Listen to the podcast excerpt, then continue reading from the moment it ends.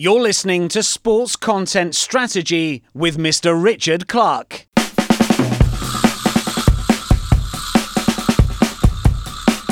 What I proposed was wrong then, and it's wrong now. The paradox is it's very, very similar to the latest plan that we heard about in the autumn through Der Spiegel. I told the FA hopefully not in such abrasive terms, the people in television are smarter than the people in football. And be careful that if you don't control them, they will refashion football in their image and not in yours. And the time has come to, for actually to answer the question which has never been answered. And this was the basis on which the European Cup, first of all, and then the Champions League was founded. And that is which is the best team in Europe? Hi there, welcome to Sports Content Strategy. My guest this time is Alex Fynn, and what a career he's had helping to shape the Premier League and the Champions League from their inceptions. Got a lot of strong views on both competitions, particularly the latter and the way that it might evolve in the future. Remember, you can follow me on all social media at Mr. Richard Clark, and also Sports Content Strategy is out there on all the platforms too. And feel free to email me if you need a consultant or any advice on matters across sports, digital, and social media and content. Now, we did this interview in a cafe in North London. Consequently, there's bangs and crashes in the background as usual. Don't let that put you off. And as I say, Alex has lots of strong views about the way football should create its future. Let's have a listen. My name's Alex Fynn. Um, I used to be important in advertising, which got me into football. And I got into football first of all by doing the first advertising campaign ever for a football club for Tottenham Hotspur back in the 80s. And that brought me to the attention of the Football League, for whom I worked, advising on television rights, and then subsequently the FA. And I was their consultant at the time of the creation of the Premier League. Um, so I was involved in the creation of the Premier League. While all this was going on, um, as part of my advertising business, um, I helped produce a Super League plan for Silvio Berlusconi. He was our client in Italy, and one day the head of our Italian agency rang up and said, Here's a job we always wanted, Alex design a Super League for Silvio Berlusconi. So you could say, remember that I'm biased and put the prefix in front that he might say this, mightn't he? But uh, I was involved both in the creation of the Premier League and the creation of the Champions League. And subsequently to that, I've advised several uh, Premier League clubs on media and marketing, and I've done television rights for about half a dozen clubs in the Premier League. So, Alex, you describe yourself on your Twitter account as the quote spiritual godfather no, of I the Premier League. No, well, it's it's been described, and you put it on your Twitter. I, no, I didn't do it. You see, I only did Twitter when I had a book to publicise, and the publishers did it for me. So for a long time, I would tell them on occasions if I wanted to tweet something, they would do it for me.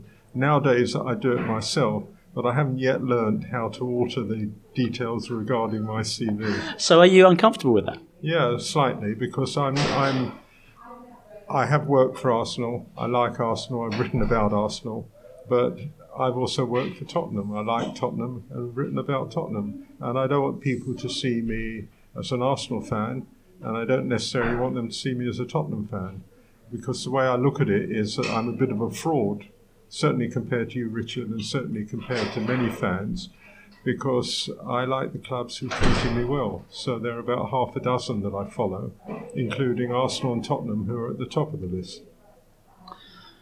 Okay, but your main claim oh, to fame. I know what you're about to say. The Sunday Times described me as the spiritual godfather of the Premier League. You mustn't believe publicity from necessarily outside sources. Okay, well, that notwithstanding, and thank you for the invitation to uh, your squash club, by the way. We're sitting in the cafe here, so if you can hear any background, that is the reason for that. We've got slamming in doors and we've got coffee well, and things no like that going on. Slamming doors. it'll be okay. It'll be okay. But the um, issue of the Premier League, you were the man who wrote the initial blueprint. I wrote the commercial section of the blueprint for the future of football 1992, which led to the formation of the Premier League. Yeah. How far is it away from that initial blueprint, or at least your part of it? Um, in principle, it's right on the money. In practice, it's very, very different because what I told the FA was that if they created a showcase top division of preferably 18 clubs, maximum of 20, they didn't need to break away. They would have the space and time to create opportunities for the England national team, the FA Cup, alongside the top division. So I didn't actually advocate a breakaway as such. What I advocated was um, a restructuring of the league so that they created a showcase at the very top. Um, it was the clubs themselves who agitated for a breakaway, and the FA supported that not for any visionary reasons, because um, they felt, above all, that they would once again head off the power of the uh, Football League, who were threatening them with a power sharing agreement. Okay, so you weren't necessarily advertising, advocating, I should say, a a breakaway in itself. So you thought it could have existed as part of the overall football Absolutely. league. And the first the first plans that we did, um, and the brief that I was given, was in fact um, to look at uh, all of football. So what I did was to restructure the whole of the club game in order to benefit the clubs, the national team, and the FA Cup. I also looked at the whole of the broadcasting for both the club game and the national team. So I did two composite plans, one which restructured English football, and I can tell you very briefly what the structure was. It, it was based on the event like nature of football. So um, when Arsenal play Manchester United, it's a major event.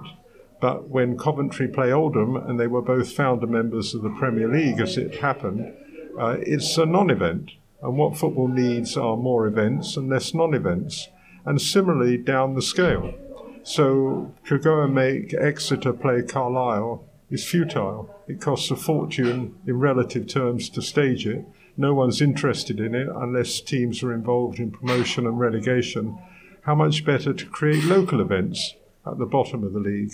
So you create major events at the top, local events at the bottom, and by definition, what that means is smaller divisions. If you have smaller divisions, no more than 20 clubs in a division, every club is playing for something. They're playing for the title, they're playing for Europe, they're playing for promotion, they're playing for the avoidance of relegation. Matches are more meaningful, and because you play fewer games, more important games, costs are less. But the quality of the football is better. So the actual plan was a showcase top division of 18 or 20 clubs, one national division below that of 20 clubs, a second national division below that of 20 clubs, and then three national divisions of regional clubs. So you had over 100 clubs in the Football League. And what you were creating was space and time for the small clubs as well as the big clubs. And if a club was good enough through merit, it could rise right to the top.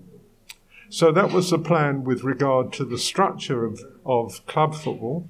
And remember that, that one of the primary reasons for it was to give space and time for the FA's two key properties, the national team and the FA Cup.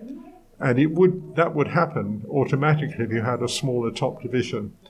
The other point that I did was to look at broadcasting as a whole. And what I did was to suggest that there must be some free to air television for key games, but equally, they must have the money that pay television will bring. But whatever you do, limit pay television, don't give them a monopoly. Because, and, and this might have been my undoing, that I told the FA, hopefully not in such abrasive terms, but the people in television are smarter than the people in football. You know, they know what they want.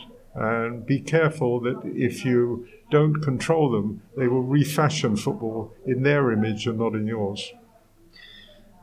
And I've, I've seen it written that, I've seen you quoted, I should say, as what happened was, and, and this happened with the Champions League as well, the recommendations that earned the money were taken and expanded upon, and those which developed the game were omitted and ignored. Is that is that basically right? Yes, that's a very fair summary. Um, in fact, though, that they didn't believe that the money that I suggested was available by dividing the television rights between free to air and pay television and bringing in sponsorship and merchandising in the way I suggested was obtainable. And in fact, um, within the FA, there was a move uh, uh, to discredit me, to discredit their own recommendations, because they felt that this was too much like a revolution and a revolution which would upset their, their cozy arrangements that they put in place, which I would have to say were, you know, primarily self serving rather than having the interests of the good of football. And I don't want to come across as particularly arrogant, but I, I got the impression that I cared more about what, what should happen to football than the people at the FA who were employing me. So the way I put it and the way you summarise it is well is good, Richard. That that I, I showed the the FA the money and they showed me the door. yeah, I've, heard you quoted saying that before. Um, are you surprised the way the television rights have gone since then? Because it's not been a seamless path upwards, but it's just grown and grown and grown. Albeit they've gone for the exclusivity in the domestic market with, with Sky and initially with Sky and then BT, and that's worth more money than you you were uh, advocating, or, or it's a system you weren't well, advocating. Not initially. In fact, the first Sky contract, people get confused. The first Sky contract was really only 34 million for 60 games. And what I suggested to the to the um, to the FA with regard to Sky that they should have 30 games, and the value for 30 games would be about 23 million.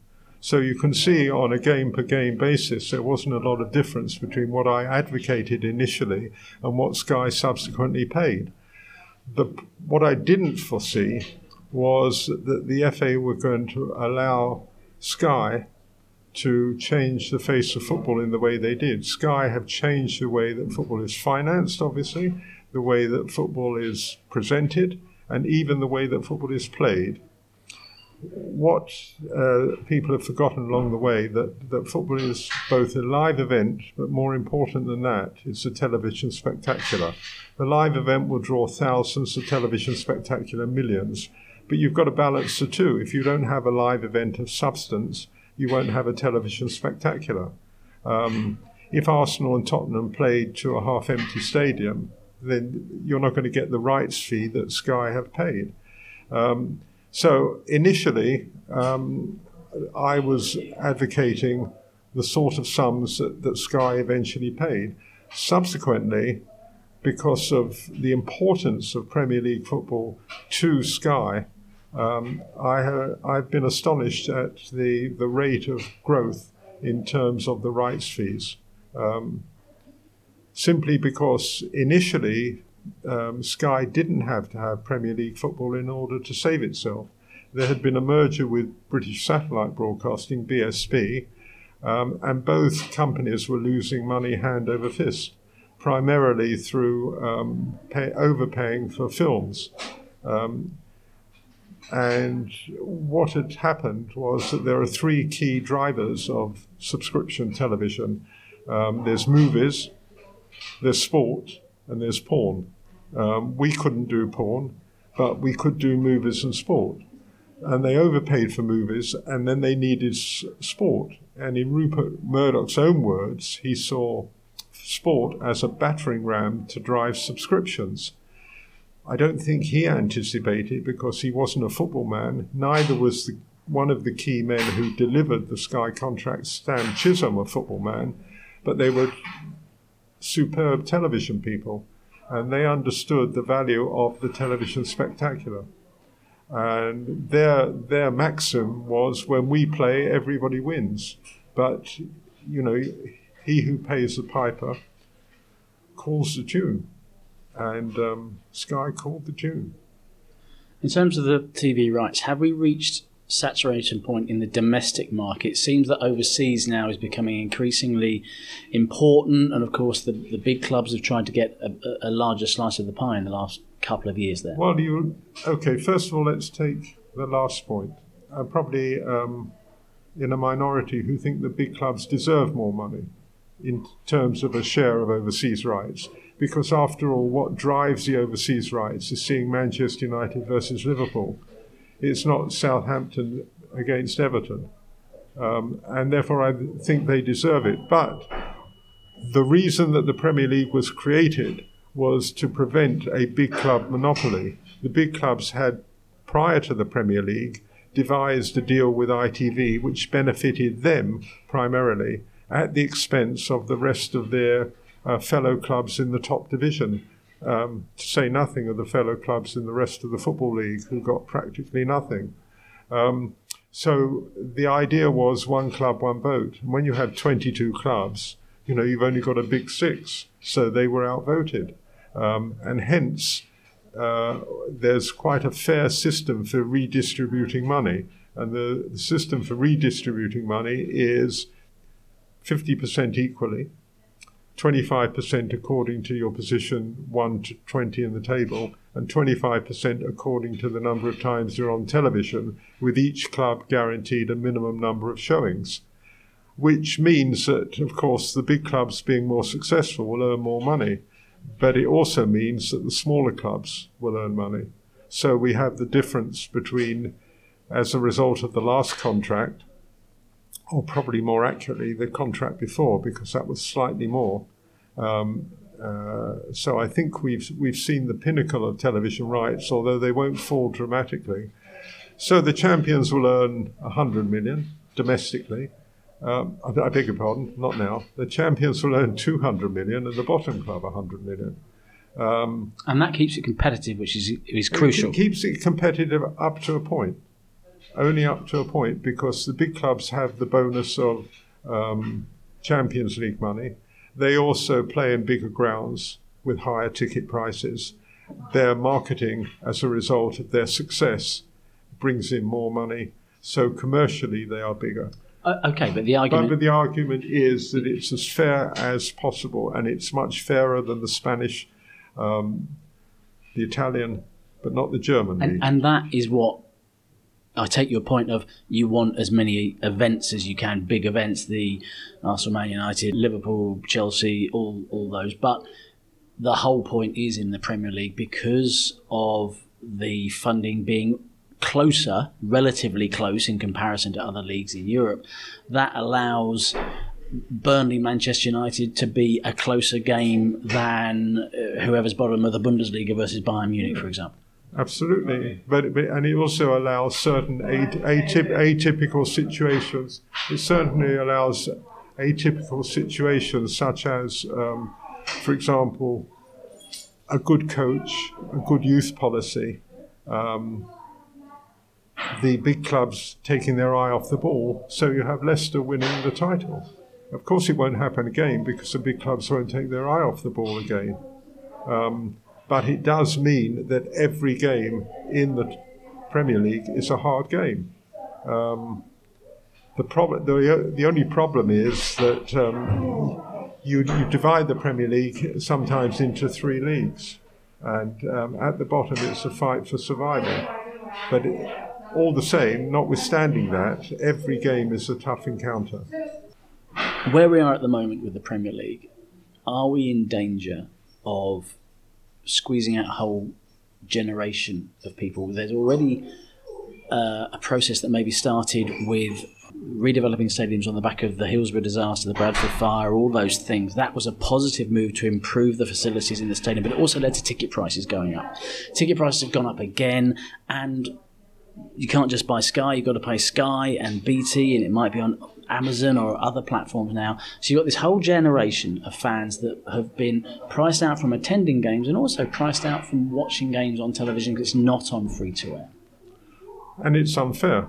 But the system is unfair, you see, because 20 clubs have all the hype and all the money. And it is the only league to play in. And the only way that you can survive is to have your definition of success. So, success for the big clubs means the title, or at the very minimum, the Champions League. Success for the middle sized clubs means perhaps getting into Europe and having a good run in a cup competition or two.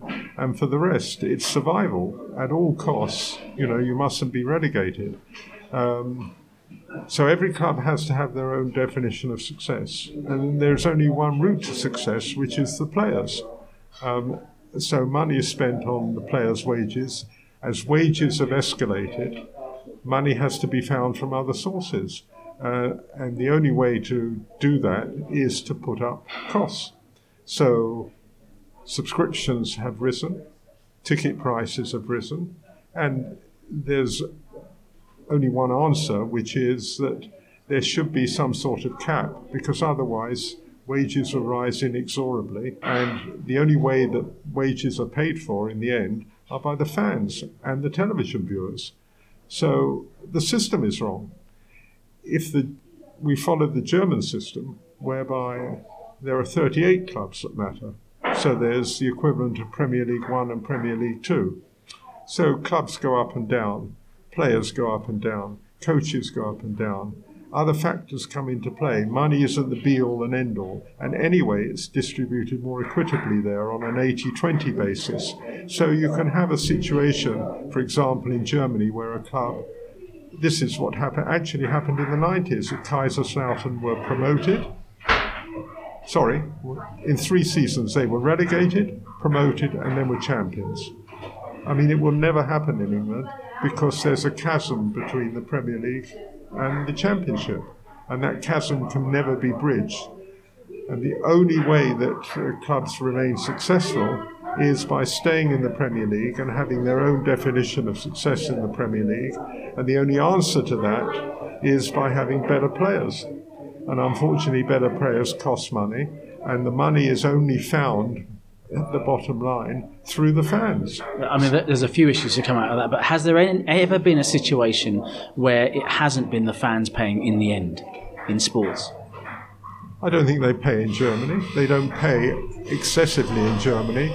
Ticket prices are quite small um, in comparison to the Premier League. And also, um, subscriptions on television are not the same as they are in England. We pay more, both through the gate and for our television, than most countries. And the other thing, of course, that was thrown in this arena for a long time is we can't have a good national team because we've got the best league in the world, if not the best league, the most important league in the world. Well, didn't Germany flip that around when Bayern Munich came back to being successful within Europe? Dortmund developed, Schalke developed, and of course they had a great national team as well that were winning trophies. Absolutely. Um, when the Premier League was created, Spain too, actually. yes, when the Premier League was created, it was it was called the FA Premier League the FA had what was called a golden share. Now, they never actually made that work for them. What they could have done is to say you start with 18 clubs or you don't start at all. All right, we'll make a concession, you start with 20. And by the way, because we're the custodian of all English football, um, and we stand for a variety of causes uh, kids' football, women's football, coaching, education, training. We want to build the equivalent of the French Clairefontaine. We're going to take 40% of the television money. And they could have done that. And instead of us rejoicing over the unusual success of the England team in the last World Cup, we would have replicated uh, if not 1966, we would have replicated 1990 much, much earlier. Much, much earlier. I'm convinced that unless the cards fall our way because of the Premier League, we will never, never, never, never, ever win the World Cup or the European Championship. And we only did so well last time because the cards fell our way. And a lack of expectation because we've been so bad that's also very important because whenever we were playing in the World Cup, there was always the expectation that England would win it. Um, and there was a lack of um, expectation this time, which obviously made it less pressurized. Um, and we took advantage of the good luck that befell us.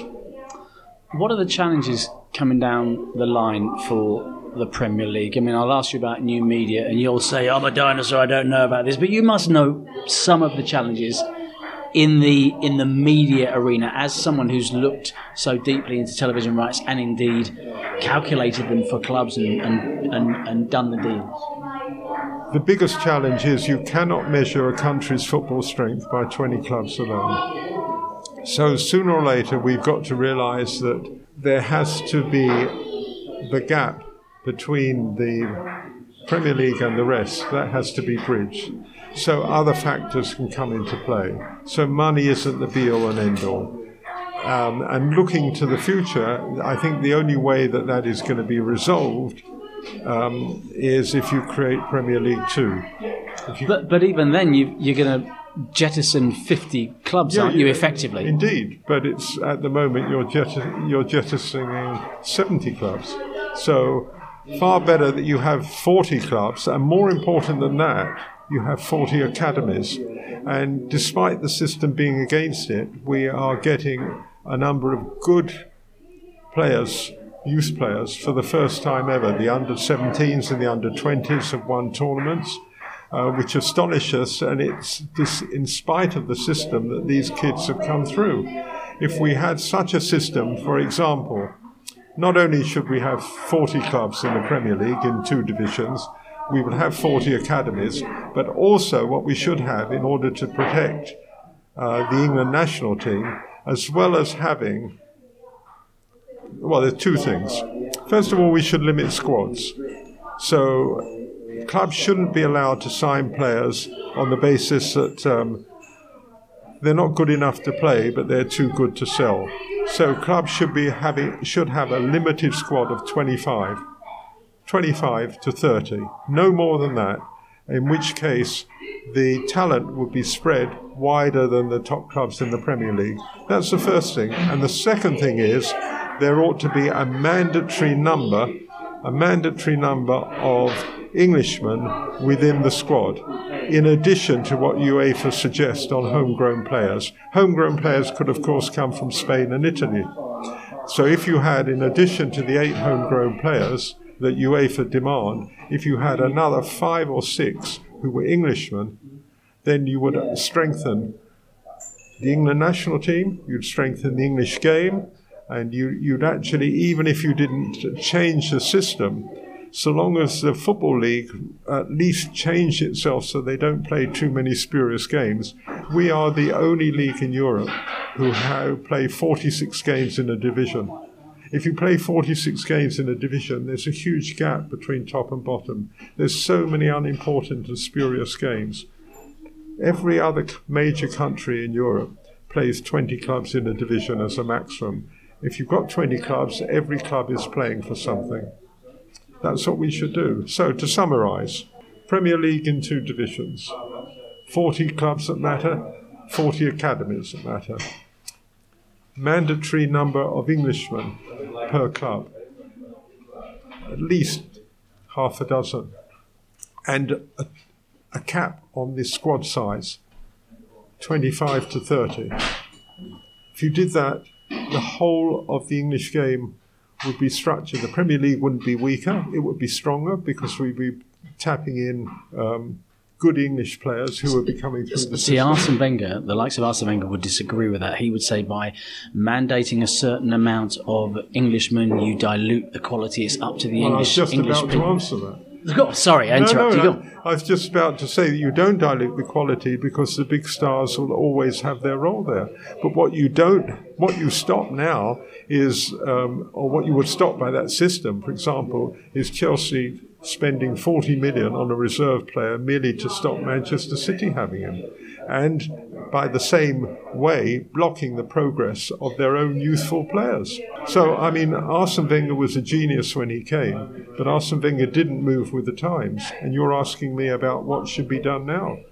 Of course, we should never have had 20 clubs having all the hype and all the money, but we've got to accept that. And if you then just divided it, some of it, to another 20 clubs, you don't give them all the money, but maybe 20% of it, we would have just a much stronger base to English football. Why, in your opinion, is the Premier League seemingly struggling to appoint a CEO or even attract a CEO? That's what's being mediated. It's, it's a job that Obviously, there was one appointment and uh, she pulled out, and there seems to be a struggle to appoint a CEO. Because I think it was essentially a one man show previously, um, and that one man has departed, although departed with um, really an unreasonable golden handshake when you consider the, the, the amount of money that um, that would keep small clubs in business that was given to him. And it's not as if he hadn't been exceptionally well paid for doing an exceptional job. Uh, but th- that was a, a, bonus on top of a bonus and was unnecessary. Um, so that wasn't going to happen again. Um, and also, the power that he had and the deals that were put in place meant the room to maneuver for any successor was limited. So, and I think also that um, perhaps the main factor is the clubs felt that when you give someone power, that power becomes absolute, very difficult to take away. Here's an opportunity to take some of that power away um, and to restructure it. Um, and the people who are coming in are, are experienced marketing people, financial people, or sorry, the potential people, candidates, and they could see that uh, they would come into the job with not the same freedom as their predecessor. Is there a Premier League bubble? People have always been forecasting that. The rights this year went down. So long as BT and Sky need the Premier League, and at the moment they do. Rights might come down a little, but not but not um, dramatically. So long as the Premier League is the most popular league in the world, overseas rights will continue to flourish. Um, and so long as the English clubs at least do better and better in Europe, um, that will have uh, a consequential effect on the Premier League as well. So a, a bubble won't burst, but the rate of increase will slow down. You wrote a 10 point plan for Silvio Berlusconi, which. Well, no, no, I, I, did, a, I did a speech for the Rothmans Football Yearbook. Um, and included in that, it was a 10 point plan for the restructure of English football, some of which we talked about because it was some of which was incorporated in my proposals to the FA for their blueprint. But also, as one of the 10 points, it was a European Super League. And maybe um, Berlusconi picked up on that, and that's why I got the request to produce this league for him, um, which I did. Um, but I have to say that my head was turned. Um, I was flattered, and I did what I thought he wanted, not what football needed. And what I proposed was wrong then, and it's wrong now. And the paradox is it's very, very similar to the latest plan that we heard about in the autumn through Der Spiegel. Um, big clubs in the big television markets, self defined by their history and also their current success, and also ensuring that there is no promotion or relegation. Um, you know, it's almost like for like what I recommended in 1988 just expand on what you did recommend in well, 19 and the, and the, way it was going to work. Um,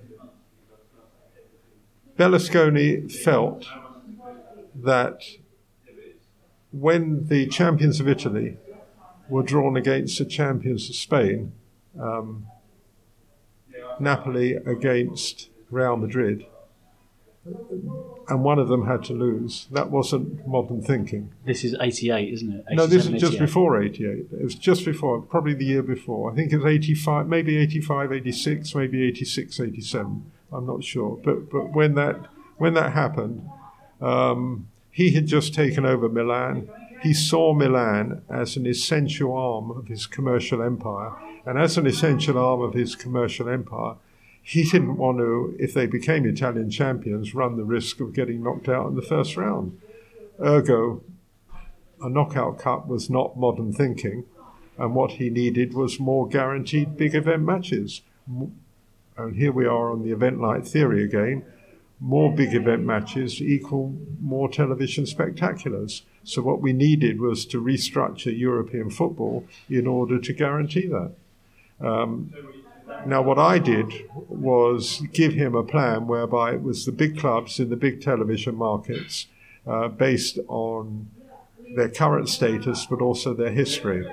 So there was um, 18 clubs in a league, um, and he used it as a catalyst, um, as a stalking horse, to to worry UEFA.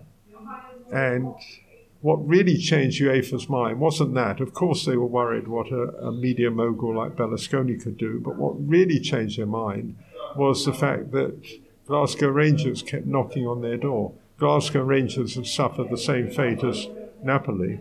At the time, they were one of the biggest clubs in the United Kingdom. Um, and they were dominating the Scottish League. I think they won seven in a row, nine in a row, nine, nine in a row. Um, so they were dominating the Scottish League, and to get knocked out in the first round in Europe, you know, to them also wasn't modern thinking. And Campbell Ogilvie, who was their club secretary, was at the forefront of a plan to have groups. And his first couple of plans were rejected by UEFA, and eventually they were accepted. So you had Berlusconi rattling drums in one corner, and you had Glasgow Rangers coming up with a feasible plan in another, um, and the big clubs always have always been uh, searching for more and more money. Even today, you know, they're searching for more and more money because they play the players obscenely, and therefore they need more money. So uh, you had the big clubs not happy. You had Glasgow Rangers with a specific plan, and you had the threat of Berlusconi. And um, UEFA, to say they caved in is unfair, but they recognised that maybe a knockout competition had had its day, and they needed to have more guaranteed events, which meant going to a group system. So we had the group system, and then for a period of time we had a second group system, and then of course that was taken out because it was it was dull and it was bad TV. Exactly. And even today, the the first group system could uh, could arguably be dull and bad TV. And what UEFA have done, remember that the the reason they're doing this is to give more money to the big clubs, to keep them happy, to keep them in fold.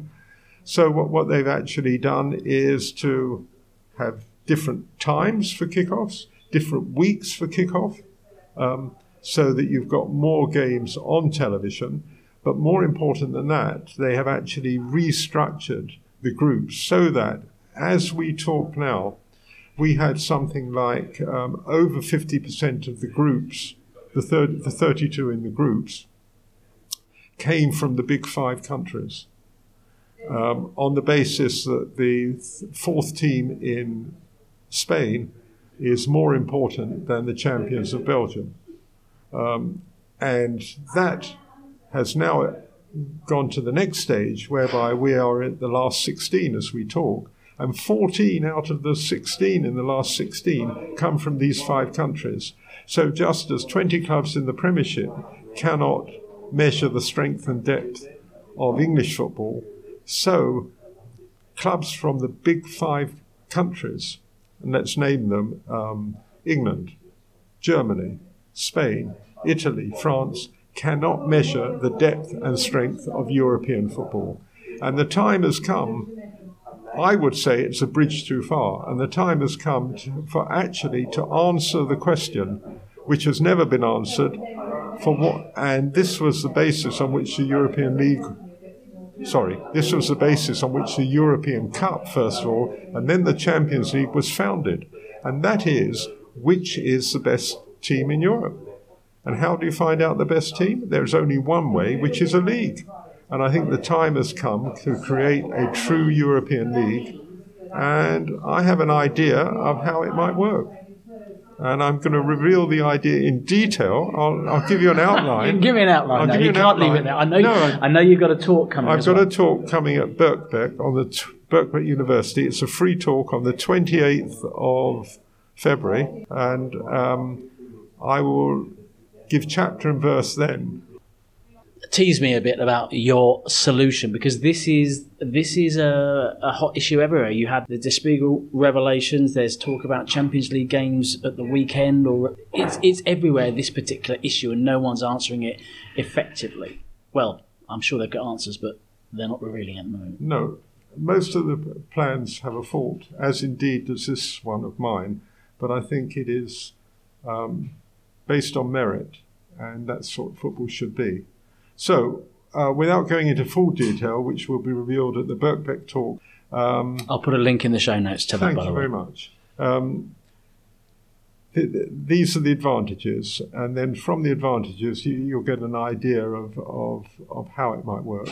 So, the first benefit is that for the first time in the history of European club football, we will find out which is the best team in Europe, the team that wins this European League. Secondly, it will be more representative. So, because you've got more clubs involved in the tournament and more countries involved, you've got widespread interest throughout the season. So, uh, at the moment, if you're a football fan in Cyprus, you don't get to support your, your team because they may not qualify in the first place, and if they do qualify, they get knocked out quite early. Here, a, a Cypriot team would be playing throughout the season. Um, and the way that that would happen is that um, you would actually have a look at uh, country coefficients, club coefficients, and you divide a league into a number of divisions according to well, according to their success in Europe, according to UEFA's own um, criterion, which means that you would have a number of divisions and you'd have a number of key clubs playing in these divisions. How the divisions are made up, well, I've gone into it in some detail. It's an amalgam of big and, and clubs, but they are they are seeded according to their success. It's a mirror image of how a domestic league should run without going into any regional basis. So, if, for example, the English old football league, which was divided into four divisions in terms of success, it would be similar to that. How is it going to be accommodated? Well, you limit the number of teams per division. What it would mean, what it would mean is no uh, domestic division, in other words, the Premier League, and this is probably a big stumbling block, the Premier League would have to come down to 18 clubs. So that, And that, that's always been the issue, isn't it? Because that was part of your original plan that it uh, should be yes, smaller uh, than but, actually but. I have to say that only one person, one club voted for it, and that was Arsenal and David Dein. And you could turn around and say, well, that's because they'll never finish below 10th or something like that. So they've got no danger of relegation. So Yeah. in the end, for that to happen, either you're going to offer a huge financial incentive or turkeys have to vote for Christmas. Yes, but uh, as I said, more countries will be involved. More countries will, sorry, more countries will be involved. More clubs will be involved. Um, it would be more representative. Smaller clubs would have a greater opportunity because it's a league system. It's not a hybrid or a knockout competition, um, and it would be based on merit. So um, the only other drawback, apart from making enough room for it, which would mean that the top divisions couldn't play more than um, couldn't have more than 18 clubs in it. The only other drawback is what would you do in terms of promotion and relegation? And this is the the other major drawback, which is that you'd have promotion and relegation, but because you'd have to change the teams that are qualifying for this competition year on year, supposing, for example, in the top division, the English team who, who, well, actually, they wouldn't be in the top division. The English team who finished fourth would not be in the top division. But let's suppose that um, that it is Chelsea, and they they've qualified uh, in fourth place, and they're in Division Two, but they do exceptionally badly in Division Two, and they get relegated. Or, to, to be more positive, they do exceptionally well and they get promoted but they don't qualify domestically in fourth place the following year. The team that qualifies in fourth would be the beneficiary of Chelsea's success. or failure. So they'd be the beneficiary of their success or they'd be the victim of their failure. So, because you have to change clubs year on year. But obviously, you wouldn't have wholesale changes because all domestic leagues are dominated by certain clubs. So, year on year, you'd only have perhaps maybe about half a dozen clubs who are playing one year and not playing the next. But it's a drawback. So, that's a drawback. And the other drawback is you've got to find enough room domestically to play it. So it would further marginalise the FA Cup, but feel no grief for the FA because they have been architects of their own demise. Similarly, it would further marginalise the League Cup, and again, the same criticism applies there. Um, you know, the, the view is play more games, earn more money. It's not the right view. Less will truly equal more. You've got to look at events and this would be um, a major event across Europe in every UEFA country. Now, there are small countries who wouldn't qualify. So, taking an example from the Nations League, they'd play in a league of their own, countries like Liechtenstein. So, you wouldn't have them muddying the waters. Forgive me, I didn't mean that in a pejorative sense. What they would do, they would play in a league of their own and they would qualify and go through one or two of them into the bottom division. So I've told you more or less what it is without giving you the, the exact details. Yeah, I've got loads of questions about that, but I'll come to the talk and ask them there. Um, where's FFP in all of this? Is it is it has it failed in your opinion? Yes, of course it's failed, and it's and it's never going to work. And it's never going to work because UEFA don't have the the wherewithal to fight the good fight. So um, if um, a wealthy owner comes in and gives money to the club over and above what the market value is, it's, it's allowed. And that's what's happened. I mean, why are Paris Saint Germain such a, a successful club at the moment? Because they've been able to flout FFP.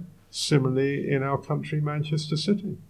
And you've got to look behind you know, um, that these are backed not by individual owners or even billionaires, but they're backed by regimes and regimes who see football as a means of promoting themselves. And as such, they have an empty treasure chest. And UEFA have failed to tackle the, these cases. They've given them nominal fees, but you know, the only way they'll tackle them is by throwing them out of the competition, and that won't happen. But by that definition, these teams are very powerful, very moneyed. All sorts of tactics are employed to keep that position. But what you're talking about with uh, restrictions on on uh, playing staffs and a certain amount of English players in the Premier League, for example, and in Europe this happening, that happening, that's still imposing restrictions on them. And what I'm seeing at the moment is clubs getting more moneyed and more powerful and more uh, insulated to any restriction at all. Yeah, you've got. To so, how do you make change happen? Well, the authorities have to be brave enough to realise that they stand for all of football. They don't just bend to the will of the big five countries. It's as simple as that. But they won't do it because they will bend to the will of the big five countries. They'll, they'll make the odd concession, but you've only got to see the way that they've changed the Champions League so that they have, to some extent, ostracized the champions of Sweden and given the fourth team in Spain a better chance. Um, and true football fans might object to that. Others who are also true football fans might say, well, um, we've got a better quality of competition as a result. That the champions of Sweden are not as good as the fourth team in Spain. It's an argument. But I think that what UEFA stands for is dem- democracy, merit, and representation. And you can have all that in a league system. So if you're good enough, you play in the top league. Do you see the fans ever turning against this? Because you've had protests happen in England with regard to ticket prices, um, and that's growing a little bit. Certain clubs restricting the cost, certainly for away fans coming to their grounds. You always talk about, well, Manchester United versus Juventus is an event. Okay, fine, it is an event. But if it's happening year on year and there's very little turnaround, then they become lesser no, events. No, I'd argue against that. Is Manchester United Liverpool less an event this year than it was last year? No. So if Manchester United, for example, and Juventus were in the top division and they play year on year, of course it matters because uh, who's going to finish above them? And are Manchester United going to do better in this league than they did last year? Are they going to win the title? No. Football is ever changing. You know, Manchester United and Juventus don't stand still. They've got to improve as teams. But what we've got to do is to try and ensure not that it's an even playing field because it never will be. Life is on the side of the big battalions, and the big battalions got big through history and tradition and being successful. Um, and they will always be successful and they will always drive the game. But you've got to give chance more of an opportunity. You've got to give merit more of an opportunity. And if you put limits, not that you can have a salary cap unless it's European wide, but if you were able to control wages, if you were able to control staffs, if you were able to control transfer fees, then you would have a more even playing field and you would have a stronger game. And you would have a stronger game both in terms of the club game, because it wouldn't weaken the club game, the stars will always be there, and you'd have a stronger national team game. And look how important the national team is to us. In, in football terms, it's a tragedy that the FA had it in their power to change the way that English football was played and financed and could have created a situation whereby um, the national team did exceptionally well. And what they've done instead is to create obstacles for it. From what you're arguing here, one of the few things that could undermine the continuing ascent of the elite football clubs is a lack of demand because of their failure to sow the seeds, water the seeds, look after the young play, the young fans coming up. They have neglected the fans and they've neglected their own players. I said before, what drives the big clubs is the belief that uh, players are too good to sell, so we'll stockpile them uh, for our benefit and for uh, to prevent our competitors getting them, but they're not good enough to play. And that's just manifestly unfair, and it's not good business in terms of the club's future, but more importantly, it's not good business in terms of the players' future, and indeed the fans. The fans want to see homegrown players, and there is a way where you can see the stars and the homegrown players, but because the price of success is so great within the Premier League, that they put a premium on that, and that drives everything. There's no long term planning. Uh, and what, what football needed is a, a, mutual relationship between the clubs and the federation. They have it in Germany. Why can't we have it here? And the reason is that the, in the German system it's democratic, and merit have a role. So it, it, it mirrors, and it's not that I'm a great innovator, but I looked at I looked at two things which were the inspiration for the league restructuring, domestic league restructuring, and the Champions League, and that was American football and then German football. American football in terms of the NFL, because what matters in the NFL is not club think, league think. So it's driven by the league. And the whole is greater than the sum of the parts. And the sum of the parts are made as even as possible year on year through the draft system. We can't have the draft system, but what we can have in Germany is to put a cap on billionaires coming in. If a club is good enough and successful enough, like Bayern Munich, then they will always be a case of themselves. But within the German system, simply because there are 40 clubs that matter, you've got more opportunity, more fluidity in the system. And then down the bottom, you've got regional football. So you're creating regional events, so you're looking after the small clubs. And because you're doing that, And because of what's happening at the top in terms of the, the clubs and the academies, you've got strength, national strength, as well as club strength.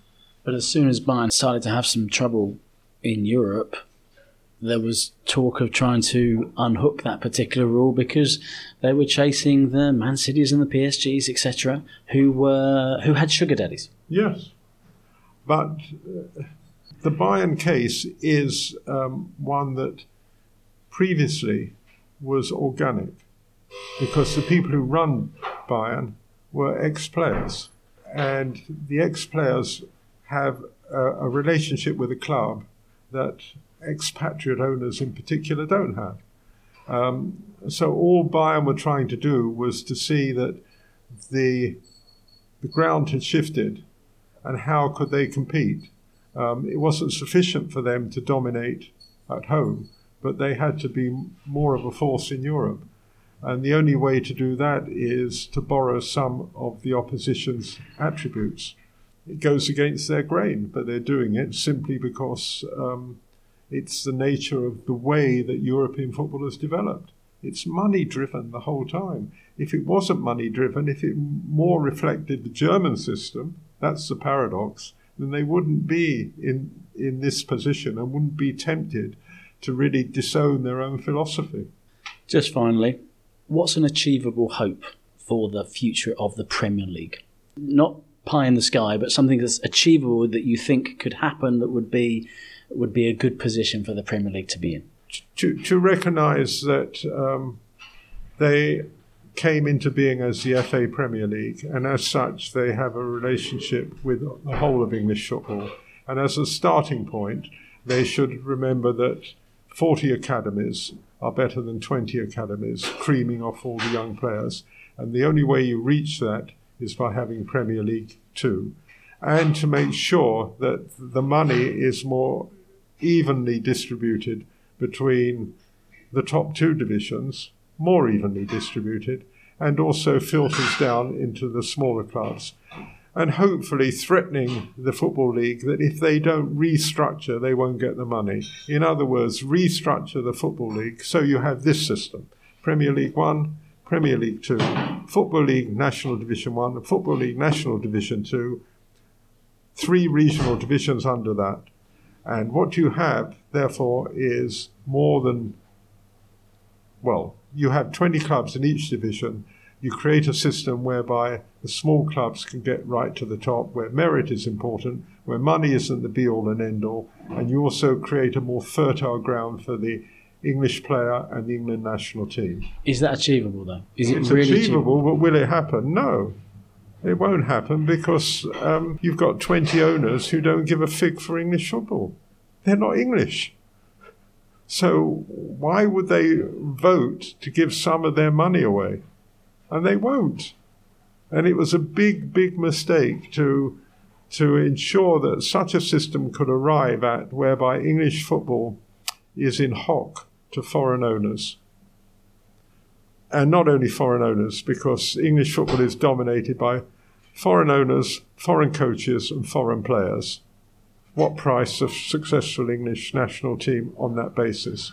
I'm desperately trying to find a way to end this on an up note, Alex. Well, the, up, the up note is thank God for the under 20s and the under 17s, who, in spite of the system, have got through. And to see more players going abroad and being successful abroad because they can't break into their national team at home will change minds.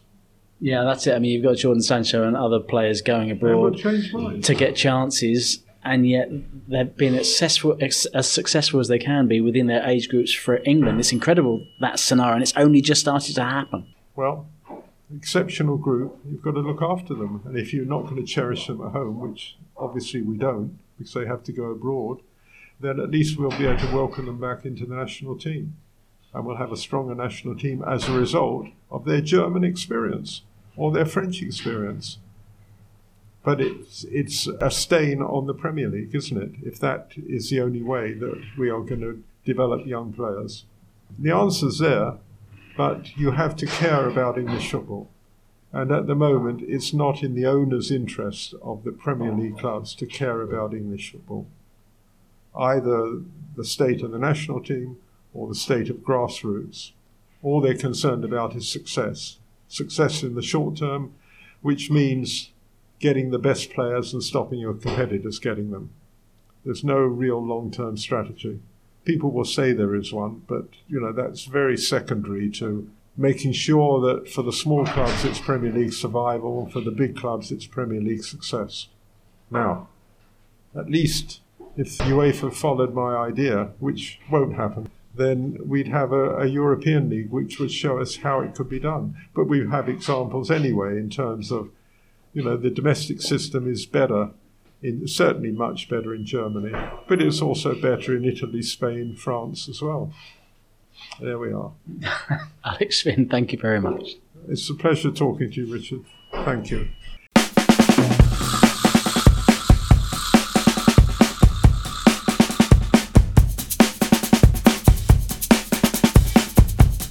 Please follow at Sports Content Strategy on Instagram and Facebook. On Twitter, it's Sports Content SP. Richard is at Mr. Richard Clark on all social media. Read his blog and sign up for his newsletter at mrrichardclark.com.